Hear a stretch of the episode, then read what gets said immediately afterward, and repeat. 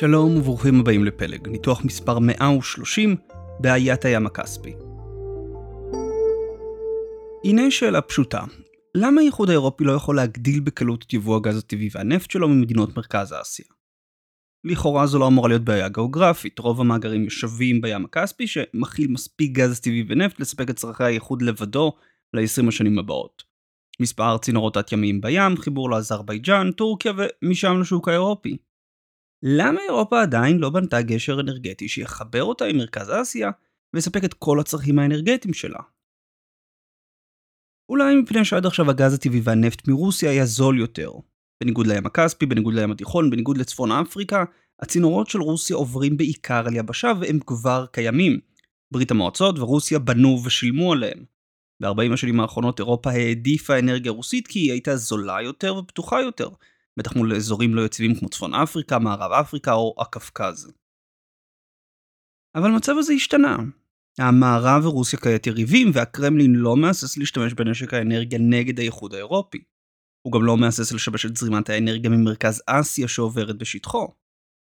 אז למה שהאיחוד האירופי, אולי בשיתוף פעולה עם ארצות הברית, לא פשוט יזיזו הצידה את רוסיה, ויתחברו לשדות הגז הטבעי והנפט האדירים של מרכז אסיה? כי הגיאופוליטיקה עומדת בדרך. לאיחוד האירופי אין דרך קלה או פשוטה להשיג את האנרגיה של מרכז אסיה. כפי שנראה בניתוח היום, יש רק נתיב אחד בטוח שחופשי מהשפעה רוסית, והנתיב הזה עובר דרך היריבה הכי גדולה של ישראל, איראן. בניתוח היום נכיר את הגיאופוליטיקה האנרגטית של הים הכספי. נבין למה לא פשוט או משתלם למתוח צנרת בין מרכז אסיה לקווקז ומשם לאירופה.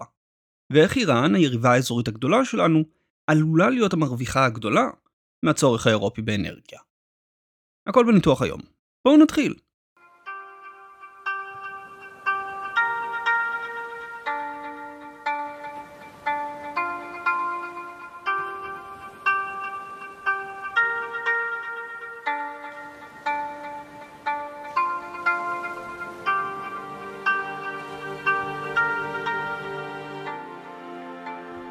הים הכספי הוא הימה הגדולה בעולם, עם שטח של כ-371 אלף קילומטר רבוע. הים סגור יבשית מכל צדדיו ומהווה אגן ניקוז מנותק מהאוקיינוסים של העולם. הנהר החשוב ביותר שמתנקז אליו הוא הוולגה שחוצה את רוב המישור הרוסי לפני שהוא נשפך אל הים הכספי בצפון מערב הים. חמש מדינות גובלות בים הכספי ממזרח למערב בכיוון השעון. קזחסטן, טורקמניסטן, איראן, אזרבייג'אן ורוסיה. האקלים בים אינו אחיד. במזרח, בצד של מרכז אסיה, האקלים הוא יבש ומדברי. בדרום מערב ובמערב, באזור של הרי הקווקז, האקלים נוח יותר וגשום. הטמפרטורה גם אינן אחידות בכל עונות השנה. בחורף, צפון הים קופא וגושי קרח נודדים לדרום החם יותר. לעיתים גושי קרח מהצפון מגיעים עד באקו, עיר הבירה של אזרבייג'אן ששוכנת לחוף הים. במשך רוב ההיסטוריה לים הייתה חשיבות שולית לציוויליזציות הגדולות של אירואסיה. הוא רחוק מהמרכזים הדמוגרפיים הגדולים של אירופה, סין או הודו. הגישה לים בכלל לא נוחה, מדרום וממערב הוא גובל ברמה האיראנית ובערי הקווקז. במזרח נמצאות המדבריות הגדולות של מרכז אסיה. משום שהוא לחוד יבשתית, הוא היה במשך רוב ההיסטוריה האנושית מנותק מגופי המים החשובים למסחר. הים התיכון, האוקיינוס ההודי והאוקיינוס האטלנטי. החשיבות שלו התחילה לעלות עם תחילת ההפקה של נפט בקנה מידה תעשייתי באזרבייג'אן באמצע המאה ה-19. אזרבייג'אן הפכה למקור נפט חשוב לאימפריה הרוסית ולאחר מכן לברית המועצות. אולם עם הגילוי של נפט וגז טבעי במערב סיביר בשנות ה-50, הים הכספי איבד מחשיבותו למשק האנרגיה של ברית המועצות. הים שוב קיבל חשיבות מחודשת רק בשנות ה-90 עם התמוטטות המדינה הסובייטית. הרפובליקות החדשות של הקווקז ומרכז אסיה, אזרבייג'אן, קזחסטן, טורקמניסטן, החלו לפתח את מאגרי האנרגיה שלהן. אזרבייג'אן וקזחסטן הזמינו חברות אנרגיה חיצוניות מערביות לעזור להן בפיתוח. חברת BP הבריטית הייתה הראשונה לחתום על חוזה עם אזרבייג'אן לפיתוח שדות האנרגיה שלה בשנות ה-90. היום פעילות באזור מעל תריסר חברות זרות, כולל טוטל הצרפתית, אקסון ושברון האמריקניות ו-Eni האיטלקית. הפעילות העסקית של חברות אירופאיות ואמריקניות הביאה כמובן גם לעניין ממשלתי באזור. ב-1999 הקונגרס האמריקני הציג את חוק אסטרטגיה דרך המשי.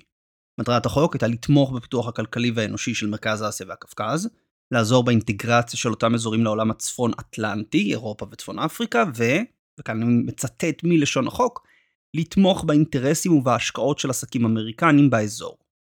סוף ציטוט. אחרי פיגועי ה-11 בספטמבר והפלישה לאפגניסטן, האזור קיבל חשיבות נוספת, הפעם ביטחונית. הכוחות האמריקנים באפגניסטן היו תלויים בקווי אספקה שחצו את מרכז אסיה, את הים הכספי או גם וגם. וושינגטון החלה גם להיות מוטרדת מהנוכחות של גורמים אסלאמיים קיצוניים במרחב הפוסט-סובייטי, כמו גם מחדירה של איראן השיעית הקיצונית למרחב. שנות האלפיים ראו נוכחות צבאית אמריקנית גדלה במרכז אסיה, וניסיונות של וושינגטון להדק את שיתוף הפעולה הביטחוני עם מדינות האזור. בהתחלה, מיד לאחר אירועי ה-11 בספטמבר, הרוסים אפשרו את הפעילות האמריקנית. אולם ככל שזו התרחבה וככל שהיחסים בין וושינגטון ומוסקבה הידרדרו, הפעילות האמריקנית במרכז אסיה הפכה לצנינים בעיני רוסים. מרכז אסיה והקווקז הן בעיני מוסקבה אזורי השפעה רוסים בלעדיים. הם בהחלט חשובים לביטחון הלאומי של רוסיה. מרכז אסיה מהווה אזור חיץ בין רוסיה לסין ובין רוסיה לחגורה האסלאמית שנמתחת מפקיסטן עד מרוקו. הרי הקווקז מגנים על חוף הים השחור הרוסי ומהווים אזור חיץ נוסף מול החגורה האסלאמית של מערב אסיה וצפון אפריקה. בשני האזורים ישנם גם מיעוטים רוסים משמעותיים, במיוחד בקזחסטן. אז החל מ-2005 מוסקבה לחצה את מדינות מרכז אסיה להוציא את האמריקנים משטחן ולסרב לשיתופי פעולה נוספים. לאמריקנים באותה עת היו רק שני בסיסים באזור, אחד באוזבקיסטן, השני בקירגיסטן. הבסיס באוזבקיסטן נסגר עוד באוגוסט 2005. הבסיס בקירגיסטן נסגר ב-2014. עם הנסיגה מאפגניסטן, כיום לארצות הברית אין עוד נוכחות צבאית משמעותית באזור. גם לא לאיחוד האירופי. רוסיה נותרה, עתה לפחות, השחקן החיצוני הכי משפיע במרכז אסיה. וזה מאוד מסבך את האסטרטגיה של המערב, דווקא עכשיו, כשהוא צריך את האנרגיה של האזור.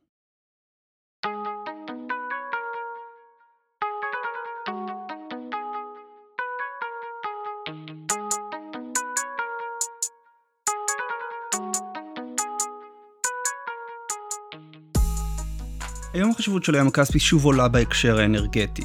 לפי הערכה של סוכנות האנרגיה האמריקנית, מ-2013 הים מכיל כ-48 מיליארד חביות נפט וכ-8 טריליון מטר מעוקף של גז טבעי. לשם השוואה, יבוא הגז הטבעי של האיחוד מרוסיה הגיע בשיא שלו לכ-200 מיליארד מטר מעוקף של גז. כלומר, די בים הכספי להחליף לחלוטין את רוסיה כספק אנרגיה ל-40 השנים הקרובות. אגב, המאגרים בים הם רק חלק מהעתודות של מדינות מרכז אסיה. לטורקמניסטן וקזחסטן יש עוד שדות יבשתיים גדולים. ביחד, לשתי המדינות, כמעט 13 טריליון מטר מורכב של גז טבעי. בניגוד לאפריקה, שם האיחוד האירופי כמעט ולא היה פעיל, משהו שדיברנו עליו בניתוח על אה, הגירעון האסטרטגי של אירופה באפריקה, בים הכספי לאיחוד יש מספר פרויקטים שכבר פעילים בחוף המערבי של הים. פרויקט הדגל של האיחוד באזור הוא מסדרון הגז הדרומי. במסגרתו שדות הגז והנפט של אזרבייג'אן מחוברים דרך צינורות לגיאורגיה ומשם לטורקיה ולאירופה. לאזרבייג'אן לבדה כ-1.5 טריליון מטר מעוקב של גז טבעי ועוד כ-7 מיליארד חביות נפט. בעולם אידיאלי, מסדרון הגז הדרומי היה נמתח מעבר לאזרבייג'אן וכולל את שדות הגז של טורקמניסטן, קזחסטן ואולי אפילו אוזבקיסטן. בתרחיש כזה האיחוד היה מבטיח לעצמו אספקה יציבה ורציפה של גז טבעי ונפט ומצמצם את התלות במוסקבה ללא פגיעה כלכלית בו. לצערנו אבל, אנחנו לא חיים בעולם אידיאלי. כשהאיחוד האירופי, כשארצות הברית באים היום לנסות ולמצוא פתרון למצוקת האנרגיה של אירופה דרך הים הכספי, הם נתקלים במספר מכשולים שביחד מהווים את הבעיה הגיאופוליטית של הים. עבורנו, עבור ישראל, הבעיה הזו חשובה משום שאחד הפתרונות הכי מהירים וסבירים לפתור את הבעיה הגיאופוליטית הוא שימוש באיראן כנתיב לחבר בין הדלקים של מרכז אסיה ובין אירופה הרעבה לאנרגיה. בשביל להתחיל ולהסביר את הבעיה, בואו נבחין קודם כל שניתן לחלק את הים הכספי לארבע צלעות. צלע מזרחית, צלע דרומית, צלע מערבית וצלע צפונית. הצלע הצפונית היא זו של רוסיה. הצלע המערבית היא זו של אזרבייג'אן. הצלע הדרומית היא זו של איראן, והצלע המזרחית היא זו של קזחסטן וטורקמניסטן. הצלע המערבית והצלע המזרחית חייבות לעבור דרך מתווכים בשביל להגיע לשווקי האנרגיה של אירופה. הצלע המערבית, אזרבייג'אן, עושה זאת דרך גיאורגיה וטורקיה. הצלע המזרחית עושה זאת, עד היום, רק דרך רוסיה, שמזרימה נפט וגז טבעי ממרכז אסיה, או ישירות לאירופה דרך היבשה, או לנמלים שלה בים השחור. האיחוד האירופי רוצה נתיב אחר לאנרגיה של הצלע המזרחית. מה אפשר לעשות? לצערנו אין פתרון פשוט כפי שהידיעה הבאה יכולה ללמד אותנו. לפי דיווח ברויטרס מה-12 באוגוסט, קזחסטן בוחנת את האפשרות של מכירת נפט דרך אזרבייג'אן במקום דרך רוסיה. הקזחים ישלחו מכליות לאזרים, שיפרקו את הנפט ויכניסו אותו למערכת הצינורות שלהם ומשם לאירופה. מדובר בתהליך מורכב, איטי וכנראה שיהיה יקר יותר מהתהליך היום, בו נפט קזחי מוזרם דרך הצינור היבשתי של רוסיה. למה קזחסטן רוצה לשנות את נתיב הייצוא שלה? שני טעמים מרכזיים. ראשית, משום שהסנקציות המערביות על רוסיה מקשות על קזחסטן להשתמש בה כשער לאירופה. בעקבות הסנקציות, עסקים קזחים צריכים עכשיו לבחון את כל הקשרים שלהם עם עסקים רוסים כדי לא לחטוף סנקציות מערביות. זה מאוד מסרבל את המסחר של קזחסטן שתלויה בייצוא אנרגיה ומשאבים ושכיום רוסיה היא השער המרכזי לייצוא הזה. שנית, משום שקזחסטן מוטרדת מהפעילות הרוסית באוקראינה. לקזחסטן יש מאפיינים דומים לאוקראינה, יש לה מיעוט רוסי גדול בצפון המדינה. קזחסטן במשך שנים נקטה בגישה דיפלומטית של לשחק בין המחנות, יש לה קשרים טובים עם רוסיה, גם עם ארצות הברית, האיחוד האירופי וסין. הקזחים מוטרדים שרוסיה עלולה ללחוץ אותם לנתק את הקשרים עם סין או המערב, או אפילו לקחת מהם שטחים בצפון. משום כך, קזחסטן מעוניינת לצמצם את התלות הכלכלית ברוסיה, במיוחד התלות בייצוא של אנרגיה דרכה. אם כך אבל, למה לנסות ולעשות זה בצורה כל כך מורכבת? קודם מיכליות ואז צינורות. למה לא פשוט לתכנן להקים קו תת-ימי שיחבר את קזחסטן ישירות למערכת הצינורות של אזרבייג'אן, ומשם לטורקיה ולאירופה?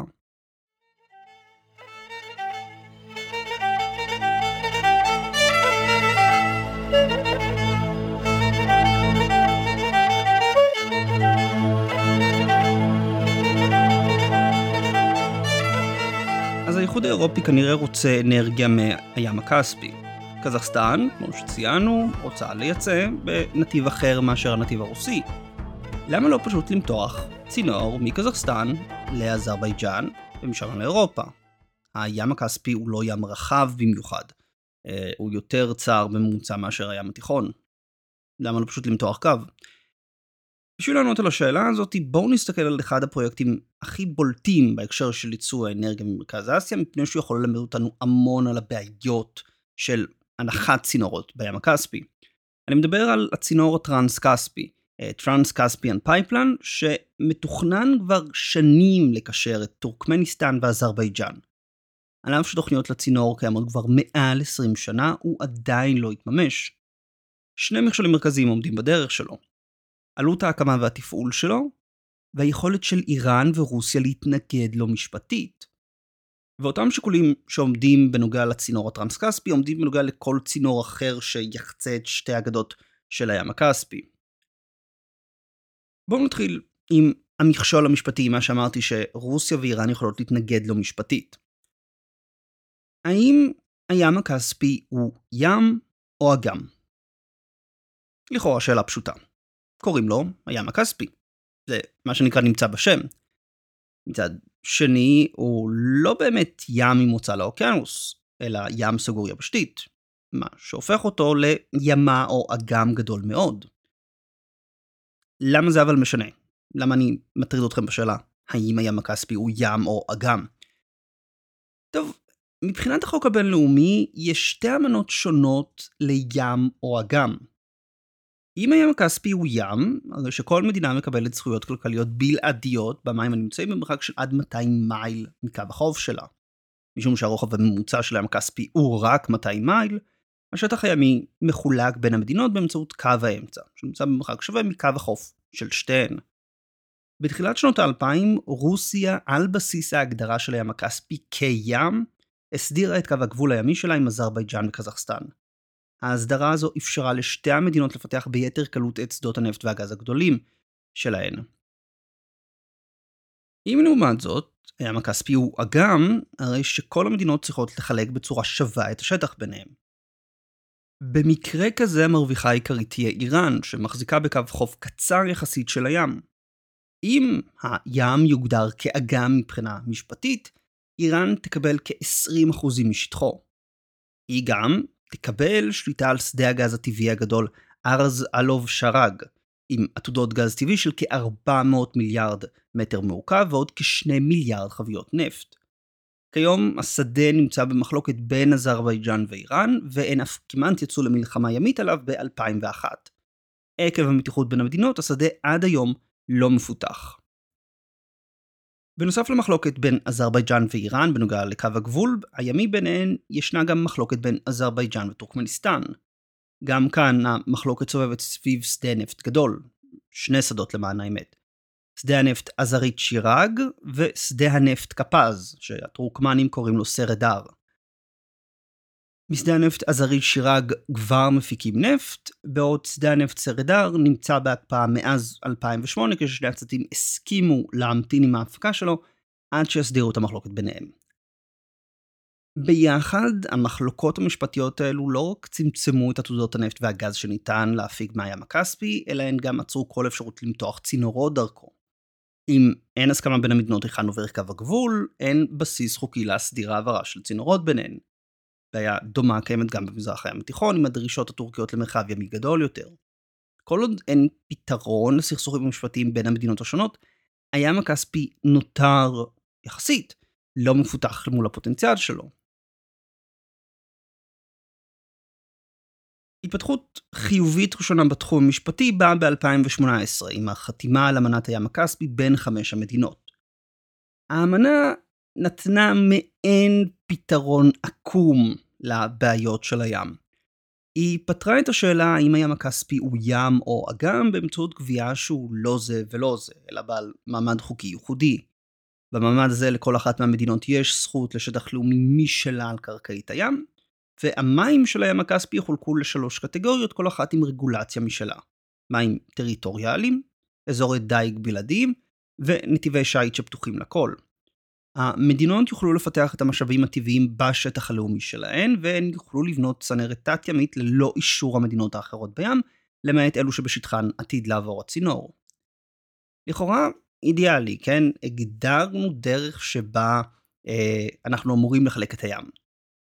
אבל לא ממש, כי הגדרנו את הקטגוריות של המים, והגדרנו את הרגולציות לאיך המים האלו יטופלו, ואפילו אמרנו שלכל מדינה יש זכות לשטח אה, בים, רק האמנה לא עשתה דבר אחד קטן. היא לא הגדירה איך ייקבעו הגבולות של השטחים הלאומיים על קרקעית הים. כלומר, האמנה לא פתרה את סכסוכי הגבול בין המדינות, היא פשוט נתנה בסיס משפטי עליו המדינות יכולות לדון אם הן ירצו לקבוע את קו הגבול. איראן, שלא מרוצה מהיעדר מנגנון מוסכם, מסרבת מאז 2018 לאשרר את האמנה. עכשיו, האמנה גם יצרה בעיה אחרת. בזמן שכל שתי מדינות יכולות להחליט על תוואי צינור ביניהן, כל מדינה אחרת בים הכספי יכולה להטיל וטו על הקמת הצינור אם הוא עלול לגרום לנזק אקולוגי. מכאן שקזחסטן ואזרבייג'אן לא צריכות את האישור של רוסיה או איראן להקים צינור ביניהן, אך רוסיה ואיראן יכולות להטיל וטו אם מחקר מטעמן מוצא שיש סיכון לנזק אקולוגי בהקמת הצינור. אותו הדבר גם נכון לצינור הטרנס-כספי בין טורקמניסטן ואזרבייג'אן. עכשיו, חשוב לציין שהאמנה כן עודדה חלק ממדינות האזור לפתור את סכסוכי הגבול ביניהן. לדוגמה, טורקמניסטן ואזרבייג'אן הסדירו את המחלוקת הימית ביניהן בתחילת 2021. שתי המדינות הגיעו להסכמות בנוגע לפיתוח המשותף של שדה נפט סרדר, מה שהסיר מכשול משפטי אחד לצינור הטרנס-כספי. אולם עדיין נשאר המכשול המשפטי בדמות וטו רוסי או איראני, ועדיין נשאר המכשול הכלכלי של עלות ההקמה והתפעול של הצינור.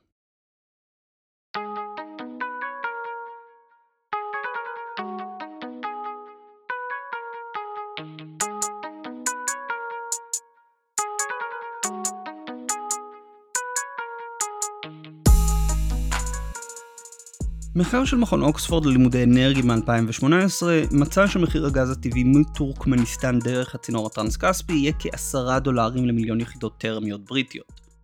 בשנה הבאה המחקר פורסם ב-2018, המחיר לגז טבעי באיחוד נע סביב ה-6 עד 9 דולרים למיליון יחידות טרמיות. מחיר דומה או נמוך יותר אפיין גם שנים קודמות. על כן, הדוח הסיק שלא משתלם כלכלית לתפעל את הצינור, ללא קשר לעלות הקמתו המוערכת בשני מיליארד דולר. אממה, דברים השתנו. היום כשהמחיר למיליון יחידות טרמיות הגיע ל-50 דולר, הצינור הטרנס-כספי נראה לא רק כדאי כלכלית, אלא חיוני למשק האנרגיה האירופאי. אולם, עדיין יש בעיה כלכלית. מי ישלם על הקמת הצינור? באוגוסט 2018 נשיא אזרבייג'אן הצהיר שאזרבייג'אן מוכנה להיות מדינת מעבר לגז טבעי טורקמני, בתנאי שטורקמניסטן תממן את הצינור בעצמה. לאור המשבר הכלכלי המתמשך בטורקמניסטן, היא לא תוכל לבדה לממן את הצינור. האיחוד האירופי יכול לספק את המימון, אולם הדבר ישים את האיחוד בהתנגשות עם היעדים הירוקים שלו עצמו להפחתת הצריכה של גז טבעי. אם האיחוד מתכוון בתוך עשור לצמצם את צריכת הגז הטבעי שלו ב-30%, למה להשקיע בצינור שזמן החיים שלו יהיה כ-50 שנה? ויש עוד סוגיה. שתי המדינות החזקות צבאית בים הכספי, איראן ורוסיה, שתיהן לא מעוניינות בצינור טרנס-כספי כזה או אחר, אם בין אזרבייג'אן וטורקמניסטן, או בין אזרבייג'אן וקזחסטן. עבור רוסיה צינור כזה יקטין את השפעתה גם במרכז אסיה וגם באירופה.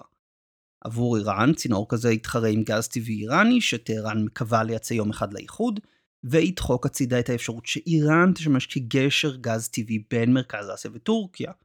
לאיראן יש כיום את הצנרת הגז שיכולה לאפשר לה, לדוגמה, לקנות גז טבעי מטורקמניסטן, ולייצא גז טבעי אה, איראני באותה כמות שהם קנו מטורקמניסטן לאזרבייג'אן.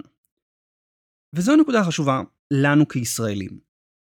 איראן נמצאת גיאוגרפית במיקום אידיאלי להפוך למוקד אנרגטי חדש במערב אסיה. היא מחברת יבשתית בין דרום אסיה ומרכז אסיה, ובין מרכז ודרום אסיה לאירופה דרך טורקיה או הקווקז ורוסיה. האיראנים כבר היום שוקדים להפוך את עצמם לנתיב אנרגיה חדש עבור מדינות מרכז אסיה. במקום שאלו ייצאו את הגז הטבעי והנפט שלהן דרך רוסיה, הן יוכלו להשתמש בצנרת האיראנית בשביל להגיע לאזרבייג'אן וטורקיה, ומשם לאירופה. דוגמה אחת למאמץ כזה, הוא ההסכם שנחתם בין טורקמניסטן, אזרבייג'אן ואיראן ב-2021 לחילופי גז טבעי בין שלוש המדינות.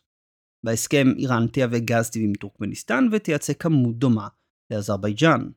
לאיראן גם העתודות השניות בגודלן בעולם של גז טבעי, מה שרק מגדיל את הפוטנציאל שלה להיות מוקד אנרגיה חשוב גם עבור אירופה וגם עבור הודו. אם המערב ינסה לבדו לקדם תשתיות בים הכספי, הוא ייחסם על ידי רוסיה ואיראן, שישתמשו בהשפעה הרבה שלהן ליירט את הפרויקטים.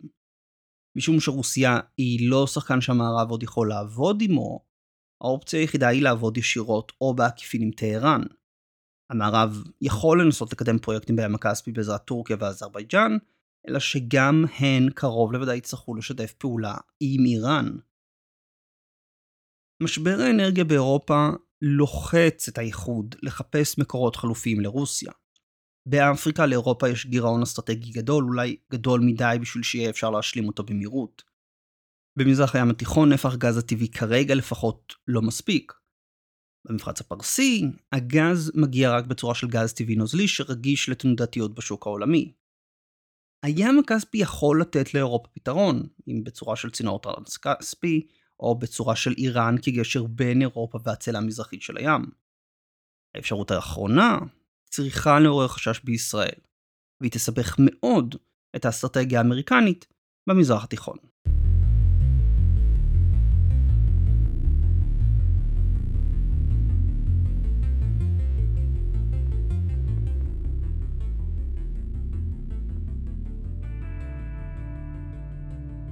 הים הכספי שוב הופך למוקד עניין עולמי. עשיר בנפט וגז טבעי, הוא יכול לספק את צרכי האנרגיה של האיחוד האירופי. הבעיה עבור אירופה שכיום הנתיב הזול והנוח ביותר עובר דרך רוסיה. ישנם פתרונות אחרים, הצינור הטרנס-כספי, שינוע באמצעות מכליות לאזרבייג'אן או איראן כנתיב מעבר. לכל אפשרות כזאת יש עלות והשלכות שונות על הגיאופוליטיקה של אירואסיה. טוב שישראל תקדיש תשומת לב למה שקורה בים הכספי. ההשלכות שם עלולות להגיע גם אלינו. תודה לכם על ההקשבה.